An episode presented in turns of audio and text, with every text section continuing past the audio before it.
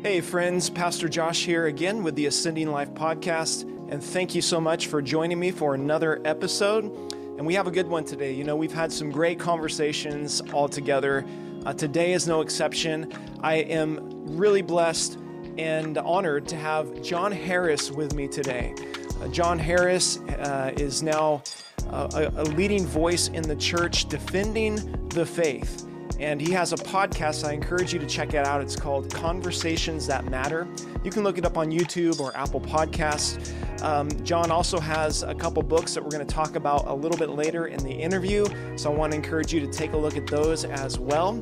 But I want you to settle in and get ready for a really great conversation uh, with myself and Jon Harris on the issue of pastoral integrity. Yes, and that is such an important issue, especially today when there are so many lies and deceit uh, and you know false doctrine really infiltrating the church.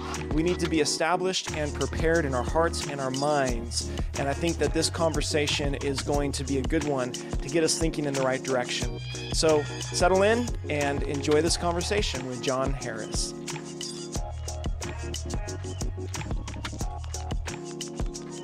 Well, hey, friends, uh, Pastor Josh here again, and thank you for joining me with another You Ask segment of our uh, Ascending Life podcast. Uh, as I mentioned before, I have a special guest, Jon Harris, with me.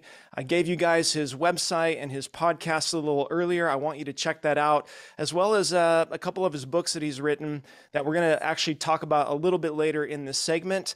But uh, Jon has been a refreshing, a breath of fresh air, really, in this day and age. I've really admired his a willingness to use his intellectual honesty and biblical clarity to bring uh, a sense of courage and strength to a lot of the issues we're seeing infiltrate the church today that are really becoming a, a threat to the flock of God. And so, uh, Jon, I really want to thank you for joining me today. I appreciate it, bro. Yeah, thank you for having me, Josh. I really appreciate you uh, having me on. And uh, so I, I, feel like I have to apologize to everyone who's watching real quick. I, I do look a little disheveled here, but uh, I've been working on my bathroom all day, running to Lowe's multiple times, and so I don't know uh, if that maybe that adds to my my credibility here, uh, my bivocational identity with the common man. But no, um, I, you know, as I'm doing things around my house and uh, working, just like all everyone has to do at, at points. Um, I love listening to scripture and listening to podcasts and books, and that's actually that's where I I, I do a lot of my thinking. So uh, anyway, you'll forgive me for that, but uh, I appreciate you having me on, and I'm looking forward to what we're going to get into today. Yeah, for sure. And I can uh, empathize with you a little bit. I've been keeping up with you and, and saw your your constant projects there at the house and you're finally looks like you're finally getting settled in a little bit. We recently just moved and had to do uh, pretty much the same thing to an old house that we got uh, here in St. Joseph. So I I uh, I can understand the the hecticness a little bit of all that. But yeah. to the conversation this uh, this day, we are looking at um, this program I've been doing called You Asked, where I'm just basically taking questions mostly from people from our church and people who email in. Uh, and trying to provide biblical clarity to some of these questions. And I've received actually uh, several uh, over the past year of people really concerned when they see um, some of some some really mainstream leaders either compromising their doctrine, uh, they're they're they're moving into sort of parodying the secular, godless culture's um, uh, you know talking points. Uh, or, or even morally, we're seeing more and more pastors and leaders uh, fail through sexual immorality or adultery or drugs or mismanagement of funds or unethical behavior. And so I really wanted to just have a conversation about um, some of those roots and some of the things we're seeing. Um, because I believe, and, and Jon, pipe in here, but I really believe that what ends up infiltrating into the church really starts with a sense of compromise from the top. Uh, pastors, leaders, elders, um, organizational, spiritual leaders, when they refuse to speak the truth, when they refuse to stay grounded and humbled, um, grounded in God's word, uh, when they stop maintaining their personal integrity, really what they're doing in their in their role is compromising the entire flock. Um, why would you say? Um, what does the Bible t- teach us about the importance of pastoral integrity, and why is it so important, especially in this day and age? Well, yeah, I mean, you'd be familiar with probably going through ordination and everything, the qualifications uh, laid down in scripture multiple times for uh, Titus and Timothy for being um, an elder. And so there, there's a high standard that needs to be met. And and right now, um, what we're seeing, I think, is something the Bible talks about, but it's it's um, something that is not unique to Christianity because we're seeing this in like every single institution that we trust. I mean, uh, I was a Boy Scout growing up, right? Mm-hmm. So you look at what happened to the Boy Scouts and corruption. Uh, but at, so you could say the LGBTQ movement and stuff was part of this, but there was also corruption going on. The two go went hand in hand, and the same thing now um, in, in different forms is happening in just about every civic organization that we've been probably a part of in our lives. Social justice has infiltrated, but also some kind of corruption and uh, a willingness to sacrifice uh, others for oneself and to um, pursue power and um, and and not that that's a wrong thing in and of itself, but to pursue it in ways that are immoral, uh, to um, sexual immorality being part of this, embezzling money. I mean, these are this kind of scandals we read about even with famous preachers sometimes that many of us looked up to. So um, I think of like Jude. I think of uh, descriptions of false teachers in the New Testament, but Jude in particular, yeah. where you have false teaching, but you also have immoral behavior, and they they just kind of run together. And yeah. uh, and that's been one of the things that has um, it, it's a chicken egg thing. I, I've wondered about like, okay, what which started? Like, did it was it the social justice movement and and um, false doctrine uh, maybe before that coming in, and then people trying to be pragmatic and bend to the culture, or I should say, bend to the world, and uh, or is it that you know they were already corrupt and this was kind of an opportunity to demonstrate that corruption? And I've kind of I think it's it's probably corruption from the beginning. Hard times tests uh, men and, and shows who they really are. And yeah. it when when the going gets tough, uh, people that are true and faithful and built up, uh, Psalm one says, um, by the streams of water. They're they're firmly rooted. They will remain firmly rooted, and they won't waver, even when it hurts them, even when they're called names, uh, even when they're lied about and slandered, and all the rest of the stuff happens. Uh, those though who do not have roots and who are there for alternate reasons, they they want the approval of men like the Pharisees did. They want the chief seats. Uh, they um, just enjoy that sense of, of spiritual authority that they think they have they're going to try to preserve that and they're going to do whatever it takes to preserve that. And so we see utter hypocrisy across the land right now. Even right now, as we're doing this interview, um, the Kyle Rittenhouse verdict just came in That's and right. not not guilty, right? But all these organizations that claim how much they cared about justice, uh, like the Gospel Coalition, Christianity Today, yeah. the SBC seminaries, the list goes on, and, and people who claim they, you know, last year were so into justice. They, they have nothing to celebrate right now. They have nothing to say. And even I think of Gospel Coalition, they actually slandered Kyle Rittenhouse wow. last summer and said he was this mass murderer. So, um, so you see a hypocrisy that that what they say they value, they don't really value. It's it's it's all optics and fashion mm-hmm. and an image that they're trying to um, um, put out there so that you will think of them in a certain way and give them honor but it's not an honor that's been earned. And yeah. so um so anyway yeah so I, I hope that sort of answers your question to, to some extent or at least gets the conversation started in that yeah. direction. But, yeah it, it really does. And um I, I'm seeing this current season and I realize that we're we're kind of a small chunk of church history. There's been a lot that's gone on um, since the inception of, of the church that that is uh, worth worth conversation. But the time we're living in, I, f- I feel like this past year has sorted out, so to speak, sifted through, and shown revealed a lot of the hirelings from from the shepherds uh, regarding spiritual leadership uh, within, be it Christian organizations, parachurch organizations, or within the church uh, itself, the local church.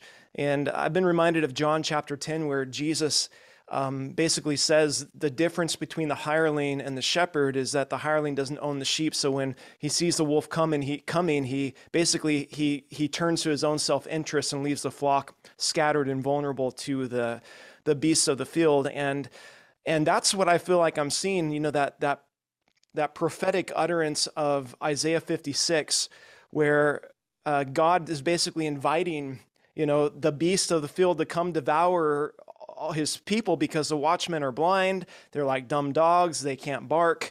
They're sleeping. They're lying down. They're loving to slumber. They're greedy. And he goes on and on. Um, and they're ignorant by saying, tomorrow will be as today, right? There, there, there's like right. this na- naivety, willing ignorance towards the threats that are to the flock. And I'm, I'm, I've been concerned. I mean, even for myself, uh, if I could be vulnerable for a moment as a pastor, I know what it's like to face the temptation of you know you all the loudest voices are are pressuring you uh, just to cave into these talking points or to the latest uh, social fads uh, to these egalitarian ideas that are that are really infiltrating at a rapid pace um, and that temptation to to want to please men to not want to make anyone upset but um, and this is something I've appreciated about you is that we talked about Jude you know, Jude in that same breath tells us that we are to earnestly contend for the faith right. that has been, been delivered once for, for all the saints. And yet there is a compromise that's happening in your mind. What's this all revealing? I mean, what's, what's it exposing of what's going on in the church? The hearts of men. It's just showing um, where we were really at and who the people that are platformed to lead the church, uh, who they are. And they're not they're not pastors primarily, or they don't have that pastoral heart. They're uh, they're not shooting the wolves. In fact, they're trying to make peace pacts with the wolves, and mm-hmm. uh, they're not going after lost sheep. Really, they are um, intent on just keeping their own power and making sure the sheep uh, keep paying their salaries and those kinds of things. And it's discouraging because it's like you know, we didn't, at least I didn't think it was quite as bad as it was a few years ago. I knew that things were going in a negative direction in some ways, but I didn't realize it was really as bad as it was. And I think it's it's good in one sense that we at least know what we're dealing with. Mm. We hmm. can see, all right, you know, there there is there's a remnant, they're faithful, they're there. Um, but there's a whole lot of people that are deceived. And of course, you have your your you know in between people who are kind of um, falling into this but ha- you know aren't uh, they they may be solid christians and believers but their their uh, their ears are being tickled and they're um, they're they're going with it at least to some extent. Uh, but the the leaders are that that's what i focus primarily on are those pushing false gospels false teaching uh, in the church um, in evangelical organizations. And I'd say most of the leaders, and I hate to be that dismal, but it really is like the majority of the evangelical industrial complex is uh, in this social justice vein. And um, totally fine with with false teaching and false gospels, even uh, much of the time. And uh, so when we recognize it, it's discouraging at first, but I think it, it also reminds me of how God, um, how Jesus taught that there are wheat and there are tares and that if you look at even the problems in the early church how much of it was false teachers coming in unaware yeah. you know yeah. subversively coming in yeah. uh, and, and, you read of revelation you know the church is at the beginning of revelation and all it's nothing new under the sun and that's what i like to tell people is that this is it's not a surprise this is this is how the, the heart of man, man operates it's mm-hmm. deceptive it seeks its own and yeah. um, so we have to be discerning and vigilant, point out these things to others because we love people. We don't want That's them right. going for these evil ideas and, and, and, false gospels. Yeah. And, and I've, I've, you know, I've, I've shared and, and um, brought to light some things even in our church. And uh, sometimes, you know, I think, I think people get the wrong impression. I don't know if maybe it's just my personality, but uh, that somehow, somehow it, it excites me or it gets me giddy to, to point out a false teacher or false doctrine. Uh, quite the contrary. I mean, I think of Paul saying, it's it's it's with much tears that I have to say this. Mm. You know, it's with weeping that I have to say that they're that these people have become enemies of the cross of Christ. And right. you know, this isn't about about being ugly or critical. This is about the the high cost and the high uh, what's at stake really in regards to truth. Um, I, I think of Paul's exhortation to a young pastor Timothy where he told Timothy, Take heed to yourself and to your doctrine, for in doing so, you will both save yourself and those hearing you. So the stakes are really high um, for pastors not to be simply sheep who are led and swayed by every wind of doctrine. I mean, that should be every Christian, but um, pastors need to, and spiritual leaders need to lead the way and really paying attention to Absolutely. their potential errors, uh, their fallacies, their need to grow, uh, their need to be transformed by the truth and the Word of God, uh, because I think there's just too much at stake for for us not to be doing those types of things. And absolutely. And and I, I read this portion in your book, um, and I thought it was really insightful. And and if I'm if I'm perhaps reading it wrong, just jump in and, and correct me on this. But you in in in your intro and in your opening chapters, um, you give this really history of so, of the social justice movement, and you seem to even imply that in some of the 19th century theology and, and among the theologians today, there was really um, almost a building block within religion that Marxism grabbed hold of and grasped onto and started to take some of the as I think you called it the templates of of Christian thought and then interjecting its own definitions and godless thoughts in, into it. Um, can you maybe unpack that a little bit? How did the church yeah. play into where we got today, and are the same dangers still in play? Yeah, well, Francis Schaeffer called Marxism a Christian heresy, and eh, which is, you know, that would be a term we'd think of like for Mormons or Jehovah's Witnesses or something. But he said, no, this is uh, this is the same kind of thing because, and, and and the reason he said that was because Marx uh, or the way Marxism works is it it values the individual. Now, of course, it values the collective. That's it's it's a bunch of individuals together into this collective that actually dehumanizes people. But it starts, and this is where it grabs you emotionally on this like you care about people though don't you don't, don't you love people right and and so we just take that for granted in the west like hey you should you should like love people you should engage in charitable things you should try to to to better the the the uh, lots of others right loving your neighbor this kind of thing well that's not necessarily a given and that's what francis schaeffer was arguing like mm. that's actually something kind of unique to cultures that had been shaped by Christianity, so the West.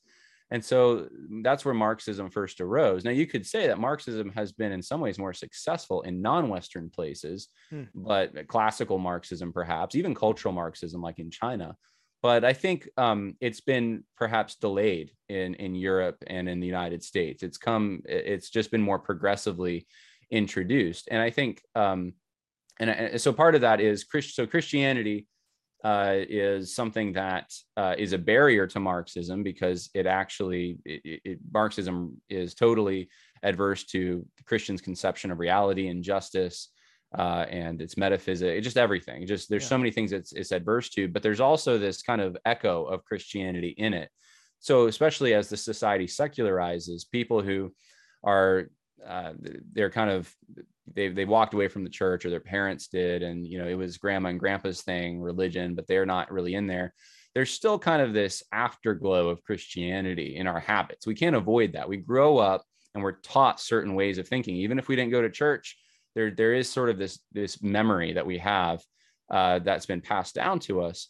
And marxism kind of takes advantage of that by by sort of corrupting the golden rule but giving you a sense of it. And hmm. uh, and then so I, I, have a section where I, I show the parallels uh, between today's social justice and um, and and Christianity and how uh, conversion and our concept of even inspired texts and um, our concept of um, providence and you, you know down to even religious rituals like gathering for w- purposes of worship and things. Mm. these things are all paralleled in the social justice movement and it's always pretty much been that way. It just takes on different forms over time. And so we had the same kind of thing with the social gospel movement in some ways. We had it with liberation theology to some extent the german christian movement in nazi germany. There were elements of this. Um, we saw it with in in the new left movement in the 1970s i wrote a whole book about this. Mm-hmm. and and then today we have with with the woke church just a repackaging of these same ideas. You, you yeah. change you tweak a little here you tweak a little there.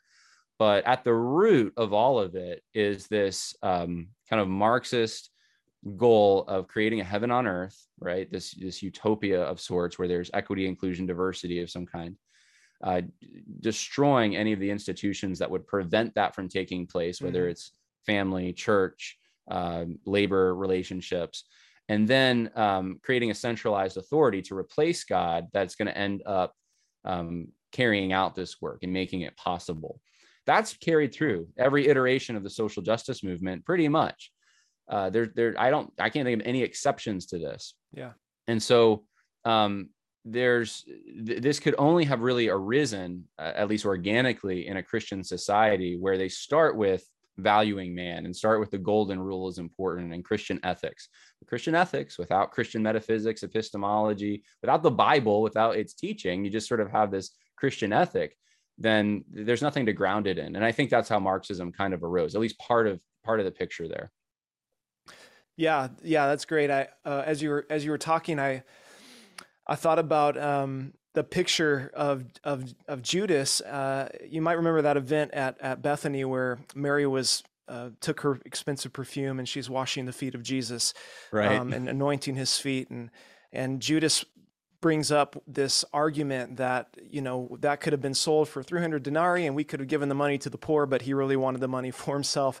And and and just that picture of um, of of a social justice front but at the at the root of it is this greed, this selfishness, and really, I think he typifies Satan in that story of um, of of covering this, you know, making this cover of social justice and uh, inclusion and equity and compassion, and using all these terms to, as a front but really, what it is is is we want he wants to take worship away from Jesus. He wants to get people to try to feel like they're doing something good um, apart from Christ. And uh, what I think what what troubles me the most is how many Christians, hook, line, and sinker, have bought into this without even thinking twice about what's a real message here, what's spiritually, what's happening behind the scenes.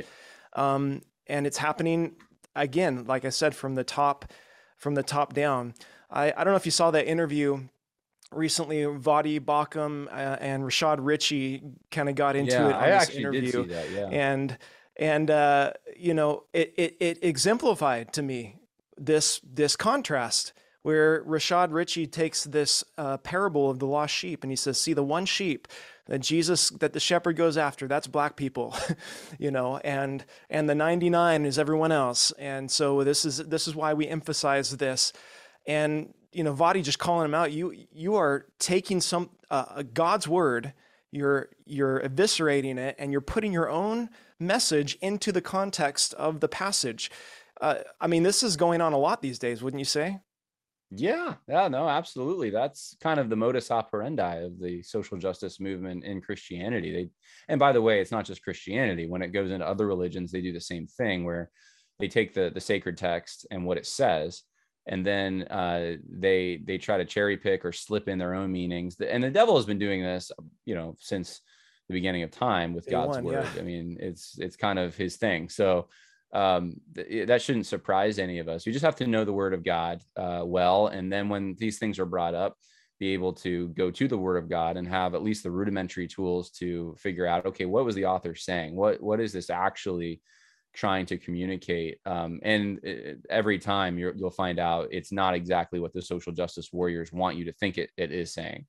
So mm. um, there's so many passages they do this with, but um, classically and lately, uh, in studying like the um, progressive evangelicals of the 70s I, I, it's weird to say this but they were a little more sophisticated sometimes in the passages that they would use. I felt i felt they made stronger arguments. They were wrong. Today it it's so intellectually lazy. It's like let's take a verse from the old testament that has the word justice in it and slip in all our conceptions of what justice should be yeah. under that term because it says justice so it must mean the same thing that we mean by it.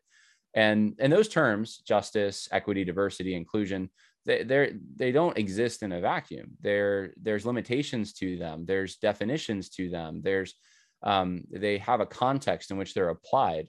And the social justice movement tends to just be very abstract divorce these things of any kind of uh, rootedness in a context or a person who would define them. And then they subversively just impose their own uh, idea of what those things should mean without really telling you that's what they're doing and so they become the authorities. They become god in a sense. So we believe a lot of those those terms these are good terms. Justice is a great term. Equity yeah. i mean you find that throughout the old testament right? But these are things that god has placed limitations on and he gets to define. And um, and he does so in a way that's actually good for us because we're his creation right? There's creation norms here. And we have to uh, take those into account. We have to take into account what's actually best for people not just status but actually quality of life uh, and and um, so you know people could be equally miserable and it's it's equality isn't this great? Well no not really like that that's what socialism always brings you. Like that's not it's not great you know um, yeah. and there's no system that will give you everyone's rich right? So you, you're going to have to settle for something in which those who uh, there's going to be a certain class of people jesus said the poor you'll ha- always have with you that are going to be in need of charity and there's going to also be people that might need their decisions limited in some way like criminals uh, people who have a hard time taking care of themselves i mean there's we have disabilities there's all kinds of limitations that are baked into the fabric of reality. And what Christians have done is they've rushed into plagues um, and they've set up hospitals yeah. and they've tried the, as best they can to engage in charity and help these things. What the Christian social justice warriors today want to do, though, is say that's not enough. That in fact, even those efforts were probably racist in some way or sexist or something. We we need a, a one size fits all, top down system that's going to uh, create this egalitarian equality that flatlines everything. Yeah. And, and that way we're all going to, you know, enjoy some kind of a measure of utopia here on earth. It'll never happen. And, and, and that's, that's the, the Achilles heel of this whole thing. It just denies the created world that we live in. And every time it's tried, you, you see negative results. And, yeah. Uh, and, and, so. and what, I guess, I guess I shouldn't be confused. I mean, there's a lot of, theological laziness. And I, I don't say this um, uh, in suggesting somehow that any of us have fully arrived to a, a perfect knowledge of the scriptures or of God. But I mean, the Bible offers us a better story, a better truth. I mean, Jesus is coming back one day. This is what every Christian is to believe. He's going to establish his kingdom. He's going to create a new heavens and a new earth where righteousness dwells. He's going to to bring about um, everything that that this everything that everyone says they're wanting in all these things. Jesus is is bringing one day, and He's told us that now is a different time. It's a different. It's it's a time where His kingdom is within us. We are preaching the gospel. We're living as light, as salt in the earth. We're we're telling the truth. We're going to face persecution and tribulation in this world, but to be of good cheer, for He's overcome the world. And yet, so many Christians today are are buying into this this lie that somehow we're going to make it all uh, that that the world without Christ is going to make it all right again, and um, it it confuses me a little bit when the Bible offers us the actual, the true and better story in the gospel. Yeah.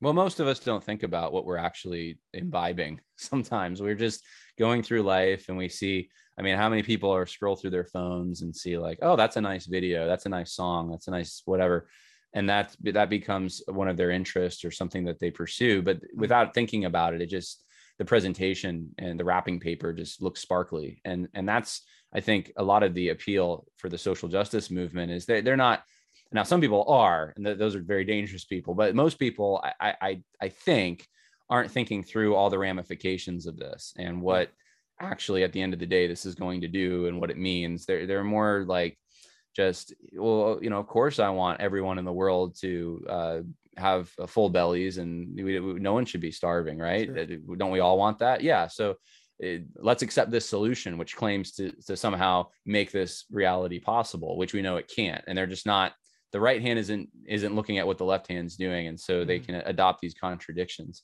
yeah. and um and so you know how, how do you fight that how do you prepare people you have to it starts i think on the local church level the family level uh, parents need to be invested in what their kids are learning at school and they need to be training them in the mm. ways of god and not just giving them the bible but actually applying it here's what it looks like and these principles look like uh, in our context this is what it means um, yeah.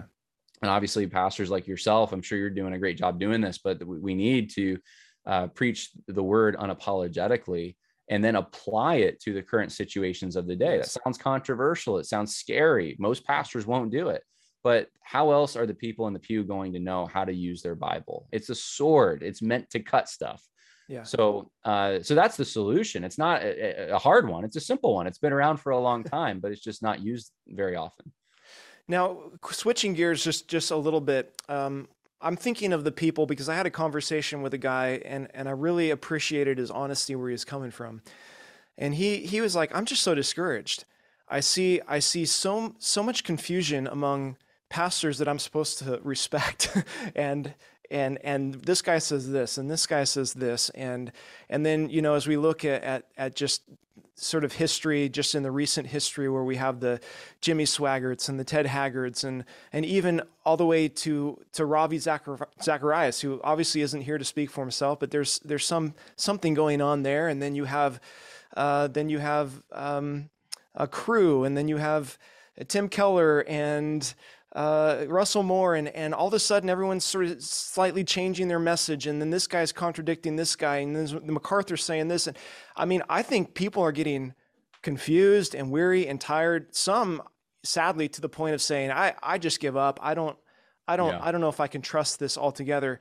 What's your word to those people who are who are floating out there, confused, discouraged, trying to just find uh, their anchor in Christ, but are really having a, a hard time with that? I mean, where do they start?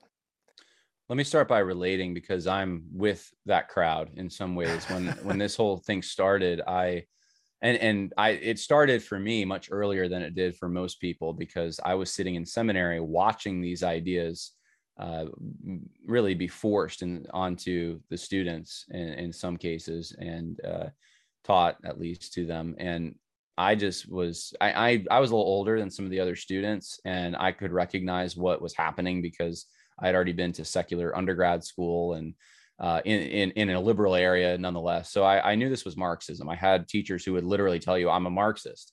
They were actually honest about it, which was nice.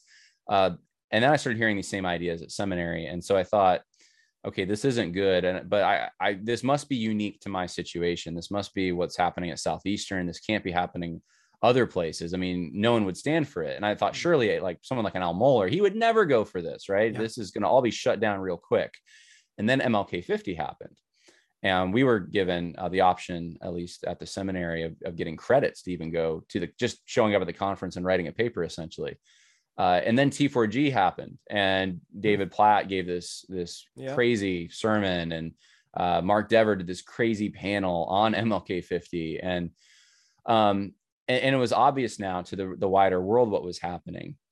And and so for me like that was that, that was like hitting concrete because i thought okay some of these guys i respected i thought they were going to put an end to all of this when they found out about it. They just didn't know. And then i found out wow some of these guys were the actual ones behind what was happening. They they were in total agreement with it. And, th- and that was very discouraging for me at first. And i remember this time. So I I don't know if I've ever shared this actually publicly before. I was uh, just came to me though. I I was at seminary, and all this stuff had just happened. Like it was fresh, and I wasn't seeing the pushback. It was like James White on the dividing line was like, "Hey, something weird is happening," and like hardly anyone else was saying anything. And I went to um, I went to a local lake. There's a there's a beautiful lake by the seminary I was at, and I took a walk. You know, it was a beautiful day just by myself, and I opened the scripture and I just started reading because I, mm-hmm. I was like, Lord, I want an answer to this. Um, and uh, so I came to a section of, of Jesus, and, and actually, I'm going to look it up because I want to, to read it. It's Matthew yeah. 23. Um, and it really encouraged me. And I, you might wonder, like, oh, how, how could this encourage you? But uh, it's the woes to the scribes and Pharisees and so he yeah. he starts describing them. And when he describes them i thought this is exactly what i'm seeing at my seminary like to a t. It's like mm. he he was right there watching what i was watching. And um, he says that, that you know they've seated themselves in the chair of moses. So there's there's this respect they kind of have. But what they do is they tie up heavy burdens and lay them on people's shoulders. And they, they're unwilling to move them with so much as a finger they do all their deeds to be noticed by other people. Mm. For they brought in their phylacteries, they lengthen the tassel of their garments, they love the place of honor at banquets, the seat of honor in the synagogues, and personal greetings in the marketplace, and being called rabbi by the people. But as for you, do not be called rabbi. So, so he, he warns them not to be like this. Uh, but then he goes on with and just rips them to shreds in this whole thing. And, but and and that's the moment I thought, okay, that's what's going on. Like at the end of the day, it's it's not Marxism as much as it is um, trying to be loved mm. by the wrong set set of individuals and wow. doing it for the wrong motives. It's the motives at the end of the day. And that's what's causing all this. Uh, there's calculations going on with uh, who do I say something about what's going on over there? Do I mention that person's name? I don't know. I might get disinvited from a conference or lose a book deal, or someone will be mad at me, and that might be uncomfortable. That that's the if those calculations are going on in someone's mind, which let's face it, we all have that temptation at times. Then the what's happening is you're you're being like the Pharisees. You're loving the approval of men, and and that's the chief thing to you instead of the approval of God. And so yeah. I, am just convinced now this is years downstream from from that uh, event that w- the vast majority of what calls itself evangelical is is actually more in the category of where the Pharisees were and slipping more towards that that category all day and every day because there's uh, an inability to recognize uh, false teaching that's taking place and actually confront it so yeah, and I always encourage people, you know, be careful who you listen to, be careful the voices you allow in. Um, there is a quality uh, to to to truth that is recognizable. There's a quality to to lies that are, even though it's very deceptive and sometimes hard to discern. And um, and most importantly, uh, just man, stay as close as you can to the Word of God. Hide it in your heart. Meditate on it day and night. Um, stay close to stay close to Jesus in your in your own personal prayer life. I mean, these are the things that, regardless of all the voices out there, that we know we can do to keep ourselves grounded uh, in the truth of of Christ. Um, Jon, maybe maybe if you could give one word of exhortation uh, or encouragement to pastors out there who are feeling the tension um, feeling the temptation, uh, uh, maybe even in a sense right now, uh, are afraid to to speak out some truth because of who they might offend or what they might say. Um, I, I, recently did a podcast with another pastor on this passage where Jesus says, "Do not think I've come to bring peace, but a sword." And we kind of, whoa, right. you know, that's is that the is that the meek and lowly, mild Jesus that we think of? And yet Jesus says there's an element to his truth and his nature and his character that divides even the closest relationships, and that that uh, those things shouldn't factor into what we say and, and what we believe and what we propagate. Uh, what's your word to, to pastors out there who are in the trenches?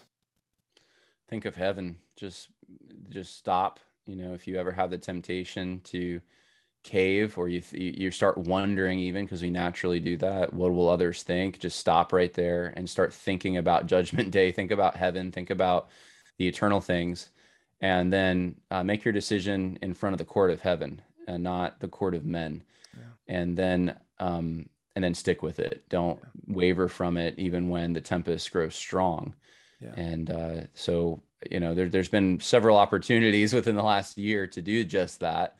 And uh, if you if you've caved in some of these other uh, situations you know maybe you shut your church down for a lengthy period of time and you know it was to you basically people aren't able to use their spiritual gifts. You're forsaking the assembling of the saints. If you've gone along with the blm narrative if, i mean there, there's any number of things then just repent of it. Just repent. It's easy. It's just lord hey forgive me. I'm so sorry this was evil. I, I did this and i want to do things for a different motive not for men but for you. And um, look i do that every day on smaller on a smaller level yeah. because we all tend to do that. We're selfish. We're, we're we have pride and we have to fight it constantly.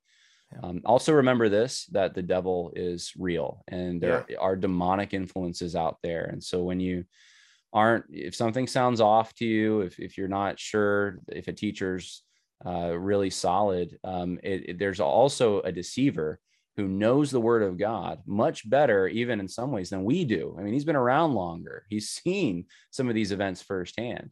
And uh, the battle's not against flesh and blood, but flesh and blood is often open to the the devil's influence. And so remember to put your armor on and and that's the battle we're fighting. It's a spiritual battle that's a good word man and i feel like our conversation just started but uh, i'm gonna wrap it up to bring it to an end um, I really want to thank you for coming on. I appreciate your ministry, and we're going to try to keep encouraging people to uh, subscribe to your to your material and get the word out. Um, thank you for doing such a, a an excellent job at really thinking, being very thoughtful and biblically minded on these things, Jon. And, and I really appreciate again you joining me today. Yeah, my pleasure. I appreciate it, Joshua. Okay. God bless you, man. Bye. Bye now.